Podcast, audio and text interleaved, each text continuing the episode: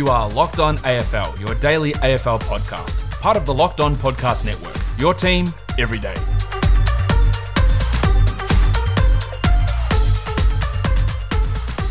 Welcome to Locked On AFL. I'm your host, Kane Pittman. Particularly with a pathetic effort from Pitt. I mean, it was the most disgraceful display I've ever seen from a big fella. And that's pretty hard on an individual, but he's going to have to live with that. And alongside me, as always, it's Josh Lloyd. Lloyd is Lloyd. Lloyd to Lloyd. Lloyd. Lloyd. Lloyd. Kane, before we start this out, I'm just going to need to check your studs um, and make sure they are AFL approved. I actually thought when I was looking at the replay here, and I, I generally don't mind. I mean, no one wants to see a, a, serious injury, but I don't normally mind seeing the replays or vision of kind of gruesome injuries. Like it doesn't really affect me that much. But when I was watching the replay the first time, I was like, well, okay, his leg at some point is going to snap here, and it's going to be pretty bad viewing. When you didn't see anything at all, I just had no idea what was going on, and the, the bloody golf cart was going off at about one mile an hour. I thought uh, we were never going to get an opportunity to finish this game. But that is one serious gash on Isaac Quaynor's leg. That is that was that was pretty nasty. In general, I'm all about serious gashes, but it wasn't this one. This one wasn't a good one to look at.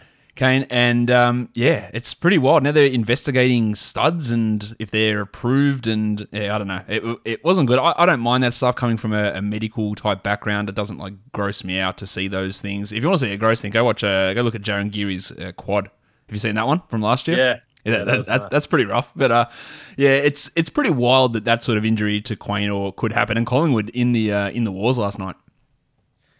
They were. I was actually surprised that Quaynor was kind of laughing and smiling on the. I mean, that's definitely not the type of thing you want to look down and see. No. Uh, I, I would have to imagine it probably didn't hurt that much. Yeah, when it goes imagine... when it goes deep like that, it doesn't doesn't tend to hurt as much. There's a bit of shock that comes in, but you cut yeah. you cut through in those nerves pretty cleanly, and it doesn't hurt as much. It'll hurt later for sure yeah, uh, two weeks seems pretty optimistic. I mean, that's going to be a, a, fairly nasty wound they got to uh, stitch up there. I mean, hopefully, you know, obviously the concern, I guess, is infection or something like that yep. with, with that type of thing. But anyway, needless to say, the Pies survived. I, I don't think that they could have won a game and me be any less impressed with them, though. Um, you know, injuries uh, it certainly played a factor, but I mean, we've seen a number of teams uh, have have injuries early in games and and managed to to work through it and, and get through it okay. I, I think the biggest concern for mine is when I watched this team yesterday, and they were plus 20 and inside 50s at halftime and losing on the scoreboard. Sure, there was a little bit of inaccuracy, but there was no.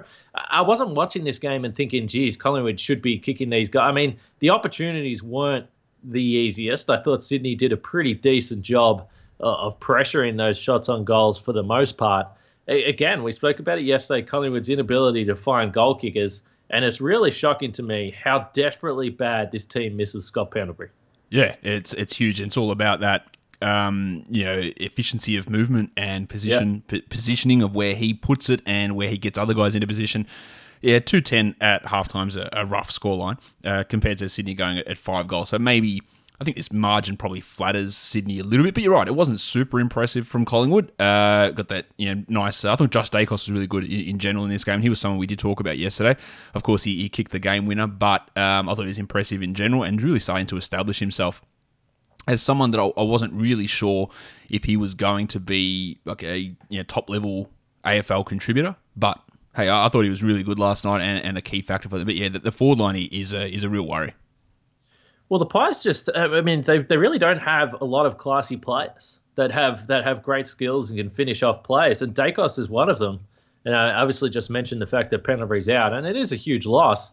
But a lot of their other players are just hard workers. They yeah. work hard, but they get the contested footy. We know Taylor Adams, obviously, they're going to be missing Treloar for a little bit now. He went off uh, late in the third quarter with a hamstring, and three weeks in this economy, he'll miss a few games with that.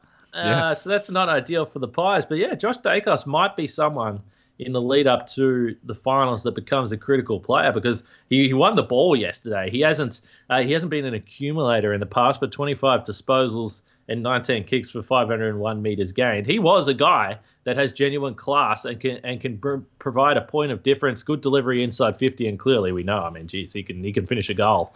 Uh, and he saved them yesterday. It's like uh, it's almost like Nathan Buckley was listening to this podcast where I said you got to get Daicos getting that ball around that half forward wing area, get him to be the one that delivers it into the forward fifty, and he led the team with inside fifties. He had seven of them in this game, and then yeah, kicking kicking the goal as well, and getting accumulating the ball. So yeah, dangerous possessions, and that is yeah sort of a, a, difference, I guess, between what they were doing early on and just getting getting some goals on the board in that second in that second half because it could have ended up being pretty ugly. They ended up kicking four goals, four in the second half, which of course is you know, significantly better than two goals, ten.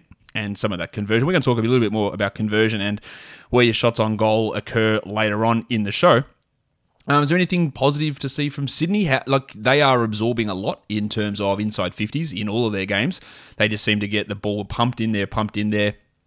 Uh, a lot, 50 inside 50s in this one, um, but they somehow are, are, just hanging on. that's something that I talked about yesterday about you know, Sydney. We talk about their lack of talent, but there's still really good players in that backline with Aliir and Rampy and those sort of guys, and they are continuing to just absorb that pressure. Yeah, not a lot to take from this from the Swans, I think. I mean, like you said, I mean, they're, they're playing a, a, game style that is kind of reminding me of Fremantle a little bit. They know that they have to weather the storm somewhat. And Buckley did mention at halftime he thought the numbers were back. I, I mean, it wasn't the 75,000 people in the defensive 50 that Damien Hardwick mentioned a, a, few weeks ago, but Sydney kind of have to do that at the moment. They're definitely uh, outnumbered in the midfield when in terms of guys that are missing. And again, it's not a level playing field when you look at Sydney missing a guy like Kennedy and Heaney compared to Collingwood missing Pendlebury. I mean, the depth isn't there for the Swans. They're playing a lot of younger players. The one guy, the one guy I've liked all season long is James Rowbottom. Uh, he, he's hard around the contest. He is a guy that can win you a clearance. Uh, sometimes he's a little rough around the edges still, but he hasn't been around for too long. So I mean, they're just looking at positives in terms of young guys that are trying to come in. And uh, the one thing you always know with Sydney, they're going to be competitive I just really was watching this game to see something from the Pies, and and again, uh, I know six goals, fourteen, but this this team just can't put a score on the board, and and it's you know they're in the eight right now, and uh, they'll take the four points for sure. It would have been disastrous if they lost the game, but this was more about Collingwood for mine, and uh, they're, they're just it's not quite right right now. Yeah, it's not. They, they can't be pleased. They can be pleased, I guess, that they're sitting seventh without being pleased with how they're playing. Yeah. yeah. But um, yeah, there are obviously some problems there that need to uh, need to be sorted. And Hoskin Elliott also got injured in this one for uh, for Collingwood. Um, footy in the Northern Territory, Kane. Yeah, this will be pretty cool. I mean, we know now that basically the AFL has been limited to Western Australia, Queensland, and the odd game in South Australia. But round 13 fixture came out yesterday, and there's going to be a couple of games in the Northern Territory, including the Dreamtime game, which this was flagged a couple of weeks ago. I think there was some question marks whether uh, they would allow teams from Queensland into the Northern Territory. But this is cool. This is great. Uh, they they always get a game or two through the season. Clearly, the Northern Territory has done a great job uh, with the virus to this point.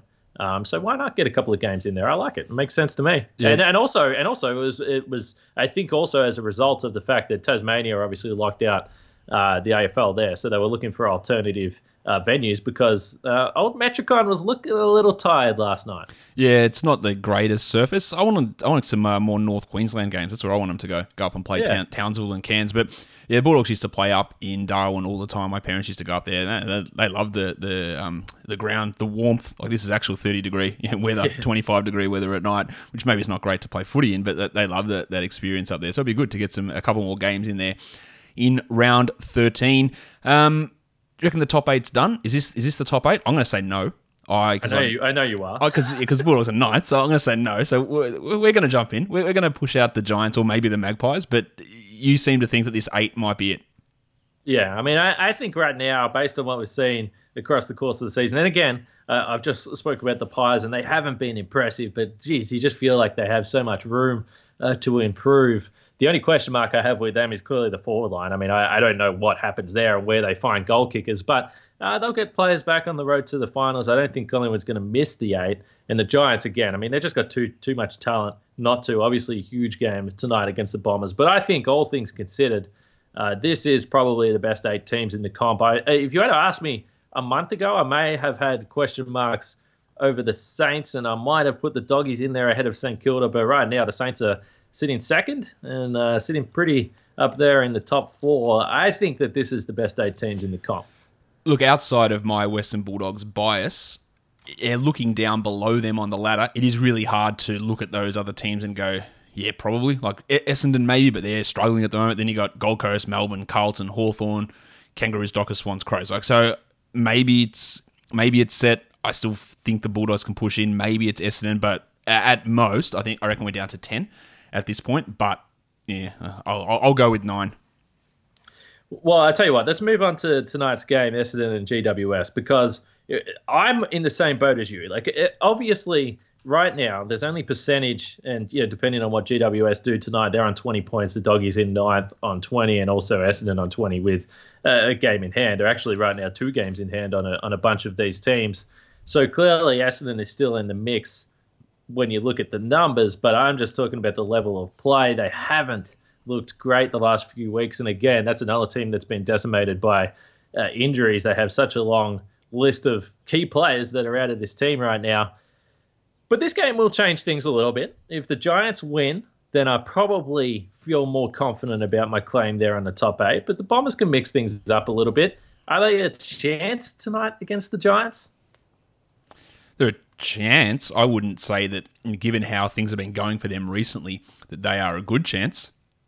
But they, they need this one because we, we, talk all the time. They've got a game in hand. They've got a game in hand. And then they're two in hand. But if you just keep losing in, in the end, you don't have confidence that that game in hand is going to mean anything, that it's going to actually result in a victory anyway. So uh, this is it's not an easy one, of course. It's not in uh, it's not at GWS. It's it's at uh, Metricon. So maybe that is a benefit there. But the way that the two teams have been playing recently, the form is heading more towards the Giants. Um, yeah, they got the win last week against the Suns.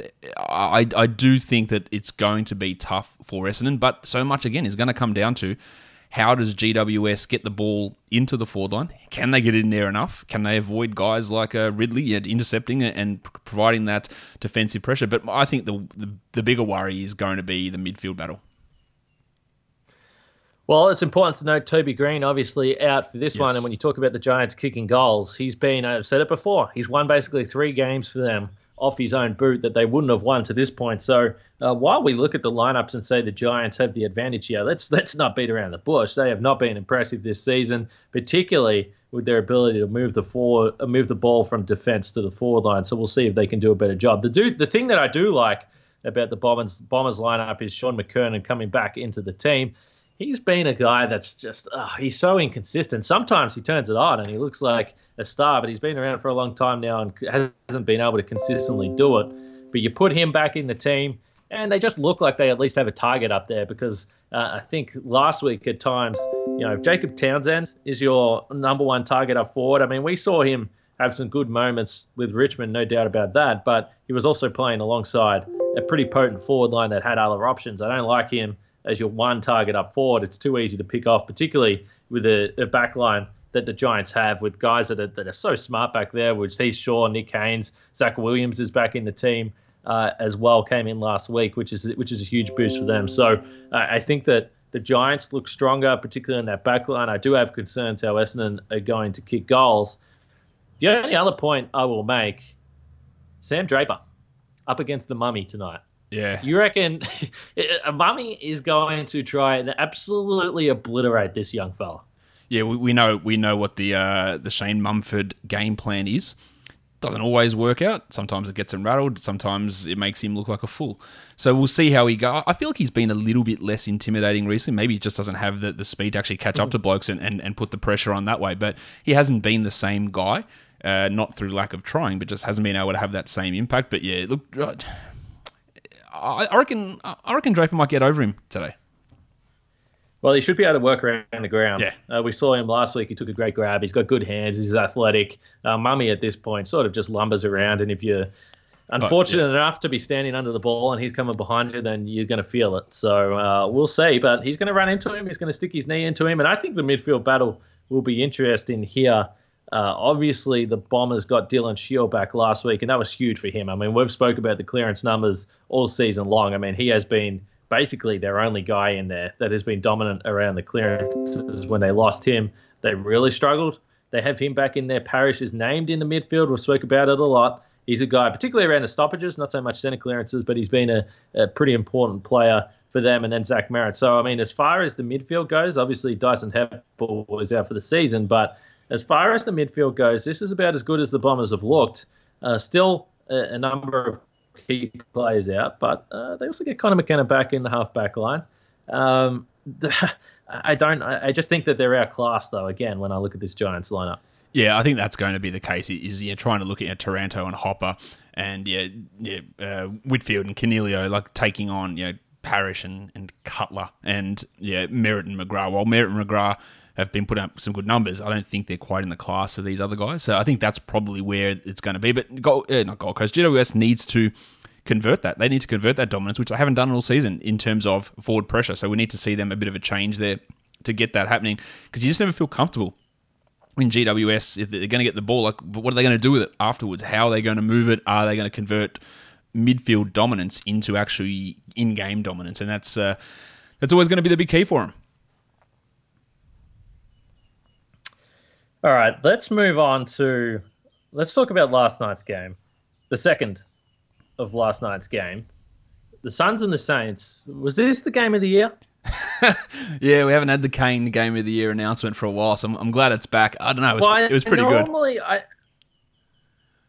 I normally go before the game, but this was after the game. I think probably the game of the year before last night, and and these two were both pretty quality games. Might have been Geelong and West Coast in terms of high scoring, quality, um, up and down, attacking football, skills being used. I thought Geelong and West Coast was right up there. I'm probably forgetting another game or two that was quality. But in terms of entertaining football, high scoring, last night's was as close to as good as it gets in 2020. And and the thing I love about both the Gold Coast and the Saints are that you know exactly the way they're going to try and play, and they rarely deviate from that. We've seen at times whether they have a plan B or not, that's something that, that the question that needs to be asked. But when they're both playing free flowing footy, uh, 51 inside 50s to 47 last night, so nearly 100 inside 50s, uh, you're going to get some pretty exciting footy. Yeah, the ball was pinging back and forward. We got some pretty decent scores. We got young, exciting teams. Um, it's the perfect situation for, for some good footy, and so many times we've had that concern a you know whether this good footy is actually going to eventuate that to see it happen was was not a I guess it was a surprise, but to see these you know guys like Lukosius and Miller again stepping up for Gold Coast, and then yeah performances from from uh, Ellis and you know the flashes from Rankine, and then yeah Billings and Steele doing it again, Hunter Clark again, yeah showing what he can do. Callum Wilkie, my man, like again looking pretty good out there. So some good numbers from from both sides, but just good to get a, a, a good close finish between two teams who are on the way up. Yeah, the Suns. This was a heartbreaker for them. Oh, yeah. uh, when I, when we were talking about the top eight before, I mean, if they win this one, they're right back in the mix. To lose a close game like this in a situation where they had opportunities, they had the ball inside 50 over the last couple of minutes there, and and had their chances. I thought that was an interesting decision on a boundary throw in. Uh, Paddy Ryder jumped all over Witts, and there was a round. I, I'm going to guess it. I think it was in the last minute and no free kick was paid. I thought it was probably an easy free kick to pay, but they didn't go with it. And then Brandon Ellis turned the ball over, and the Suns really, from that point, never had an opportunity. But we spoke yesterday about the Saints and, and the way that they kick goals. Yeah. And the Suns, I mean, this is obvious. This isn't something that people don't know about St Kilda right now. They're getting their goals within 15 meters. They're getting over the back, and they're getting numbers uh, to the ball, whether it's uh, Billings, whether it's uh, Dan Butler again last night kicked another four goals. But the first four goals of the game, Kent, Steele, Gresham, and then King, they all came in the goal square. Yeah, it was crazy. And and I, I just want, and this is my only question mark with St Kilda moving forward. When a team figures out that you cannot let them get over the back for easy goals, how are they going to score? I'm not sure, and I expect that at some point they're going to have to figure that out. But for now, it's working, and the Suns they weren't able to stop it. I'm sure they knew it was coming. Yeah, well, that, that's the thing. Some of it is the way that they, they run and the way that they try and draw players towards them uh, to, to get those openings. But that was it was an extreme example of you know, getting yeah. goals over the back. Like to have four four goals from a combined distance of about eight meters to start off a game is uh, is a pretty wild uh, pretty wild thing, especially when we, we just talked about it the, the day before. But you feel like again, considering how badly St Kilda kicked a goal last year and how crazy good they are this year, you feel like you're just waiting for it to burst a little bit, and you're yep. waiting, and the more you wait, the more it gets into dangerous territory in terms of are they going to not be able to do this in the finals? It's going to be great all the way, and they get into the finals and they kick four goals because all of a sudden they can't hit a target and they can't get within 10 metres of goal. And you, you worry about that. And it's again, it almost parallels the GWS situation. We go, that's great when GWS comes in and, and converts 60% of their forward 50 entries, but when that doesn't happen, what the hell else do they do? Like, where, does where is the other thing you do? And while this one thing is working, when it doesn't work, you could be in real trouble if you don't have any sort of variation there. Yeah, there's no question. And again, we've spoken about goal kicking accuracy all season long. There's a reason that the Saints every week uh, having these high scores and, and really accurate days. It's it's because of the quality of shots they're getting on goal. So I agree. I mean, this is the big question mark for the Saints. At some point, a team is going to sit back and say, yeah, we're, we're not going to let you kick those goals. And if we think back to the game against Collingwood where the Saints really got opened up and and that was their biggest loss of the season. They lost by 50 odd points. They couldn't score, and that was against Collingwood. The back line back then, obviously they had Jeremy Howe, and they were locking down absolutely every team. And to be honest, even without Howe, they've still certainly done that.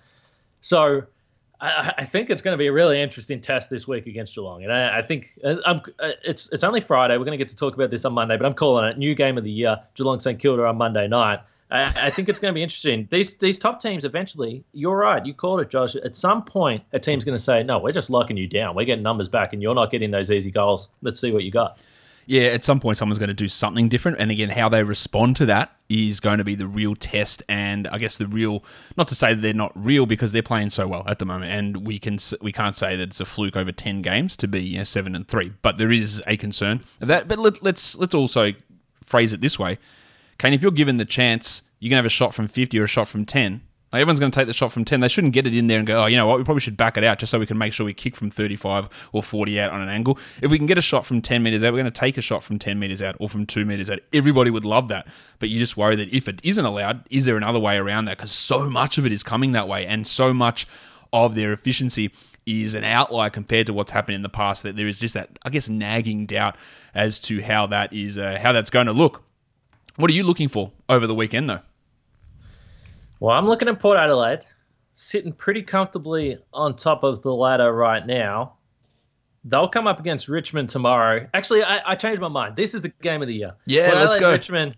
Port Adelaide Richmond is the game of the year. Forget Geelong St Kilda. That will be the game of the year when we come back on Monday. But for right now, Port Adelaide Richmond is the game of the year. Richmond are in incredible form. We know that. I mentioned earlier in the week they look terrifying with the style of footy they're playing, despite still missing a bunch of key players. But Port, I think they need a big win.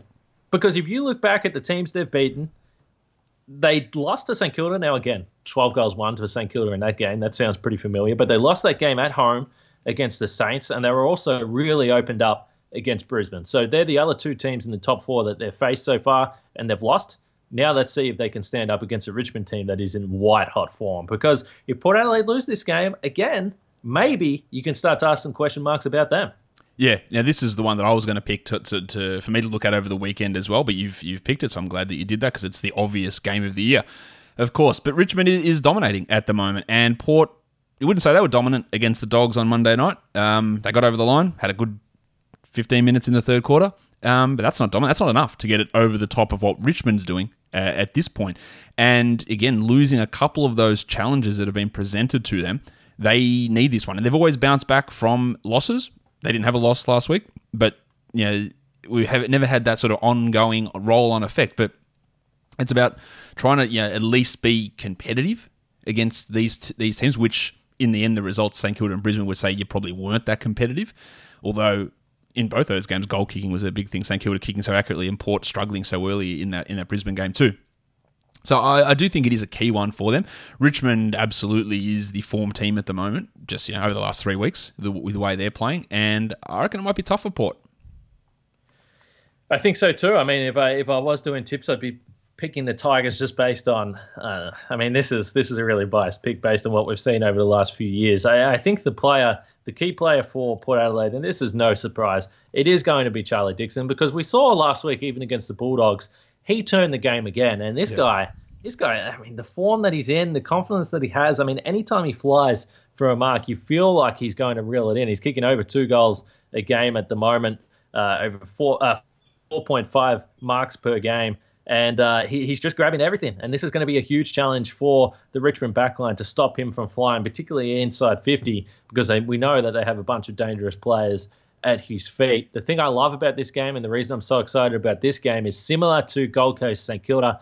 Both teams love to kick the ball. Their, their kick to handball ratio is basically identical. Inside 50s, Port Adelaide 47 per game, Richmond 45 per game. So that's big numbers. That's big numbers. These two teams are super attacking and that in in today's footy that makes for a pretty entertaining game. So I hope that both these teams just unleash the shackles and go for it uh, hell for leather because if they do, uh, this is going to be a pretty fun one. Yeah, indeed. It's, it's definitely. We've only got four games here over the weekend two Saturday, two Sunday um, to begin round 11. So it is one that, that I'm you know, keen on. So the other one that I wanted to look at over the weekend is the Bulldogs and Brisbane. Now, the Bulldogs had a pretty tough run of things when this you know, footy fixture came out, this compressed schedule. They had to take on Richmond and then back it up four days later against Port and then go again four or five days later against Brisbane. Like that is a tough, tough run. That's three of the top four teams in the league at the moment. So that's a tough run. And they got pumped by Richmond. They were pretty good against Port. But going yeah, on a three game losing streak, no matter the quality of the opponents, it's it's going to make it hard if they can't get this one. And it's going to be hard to get this one because you're playing Brisbane and you're playing Brisbane at the Gabba. Uh, coming off two losses against, and your team is you know, probably not as good as the Brisbane side at this point. Now, the Bulldogs could be bolstered by the return of Aaron Naughton, but to me, this is in the other two games on the weekend just so people don't think I'm being completely biased, it's West Coast Carlton and North Melbourne Melbourne. So I do think this is probably a, a, better a better game there. But I think there's a lot to a lot at stake for the Bulldogs in this one. Brisbane maybe not as much, but uh, there's a lot here for for the Dogs because they, need this one to, to keep uh, to keep me looking foolish from saying that there's nine teams still in it for the finals. Yeah, no doubt. If the Bulldogs lose this one, then uh, particularly if they lose this one by a margin, then it's a long, long way back. And you know, I mean, you have to look at the the the fixture in terms of what's coming up for the Dogs, they have had such a tough run here and played a lot of the top mm. teams. So it's going to ease up a little bit on the way home. There's yeah. no doubt about that. The next two but are they, Adelaide and Melbourne after this one. Right, there you go. And, and I mean, that's where potentially they can build um, some percentage back, no doubt. But I, I just wonder, the Dogs probably uh, wish that the Lions beat Richmond the other day because we know Brisbane, they're going to be coming back. They're going to be bouncing back ferociously. They want yeah. to maintain their spot in the top four. And we know uh, you know they lost last week, but overall in the last two seasons they've been really, really, really difficult to beat uh, at the Gabba. So this is going to be a big challenge again. Brisbane are going to go in heavy favourites here, and the challenge for the Bulldogs again. I know you mentioned uh, Harris Andrews in the notes here. If Naughton comes back, then yeah, welcome back. Welcome back to the AFL. You got Harris Andrews on you for the day. Uh, again, the question, as it always is for the Dogs, where are the goals going to come from? The one player I will say that's been super impressive this year as a permanent forward, Mitch Wallis, uh, can take a contested mark when the ball's on the ground. You know he scraps. He's, he's just hard to beat in a one on one situation. Rarely will he be outmarked. Mitch Wallis has been impressive, playing probably a more prominent role up forward than they would like him to, but it's uh, it's come through necessity. Yeah, look, and he's super smart as well. He's, he's lost quite a bit of pace over the years with these know, horrific leg injuries, but we talked about this a couple of weeks ago. His ability to position himself and get in the right spots. Um, and it's not just about being tall and big to take these marks on leads. It's about putting the space in front of you. And he, you know, he set up quite a few goals last week as well. He'd kicked a goal in every game prior to the game against Port, and then he set up about three or four in that one too. So he is a real key factor, but you'd like someone like Josh Bruce, or if Naughton returns, I think playing those two together will be quite helpful. Um, but you need someone there else to step up to get the ball to ground to enable Wallis to be able to have that sort of impact that he's having because he's sort of stepped himself up ahead of the other small forwards like uh, like Sam Lloyd and, and Tory Dickson, who hasn't even played at all this season. All right. So one note I just do quickly want to make about the West Coast Carlton game. The interesting thing about these two games is the, uh, these two teams is the fact they have had a little bit of a break here, certainly more so than the other teams. Uh, Carlton in particular hasn't played since the following Friday, so they've had a lengthy rest slash quarantine period uh, over in Perth. The Eagles, you know, alongside Richmond, probably the form team of the comp. Carlton need to bounce back. I mean, we know if they don't win this game, uh, it might be really difficult for them to climb their way out of it and, and get back into the eight. They've been impressive this year, but that Hawthorn loss uh, is going to sting. So I'm looking forward to a response. They've actually played a couple of games in the last few weeks here as favourites. That's not something they have ever done. Now they're back in the familiar old spot of heavy outsiders. We'll see if they can bounce back uh, against the Eagles. Yeah, that's part of why you know, that loss to Hawthorn last week hurt so much, is because then you got to back it up the next week against the Eagles. And, and then Freo. Oh yeah, and then so you got the, the three the three Western yeah. Australia games in a row there with the two Western Australian teams. It does make it hard. So you're letting that one slip. You, you hope it's not something that plays on their mind, um, but it very well could be because it's like oh, there, that's the opportunity that we let slip.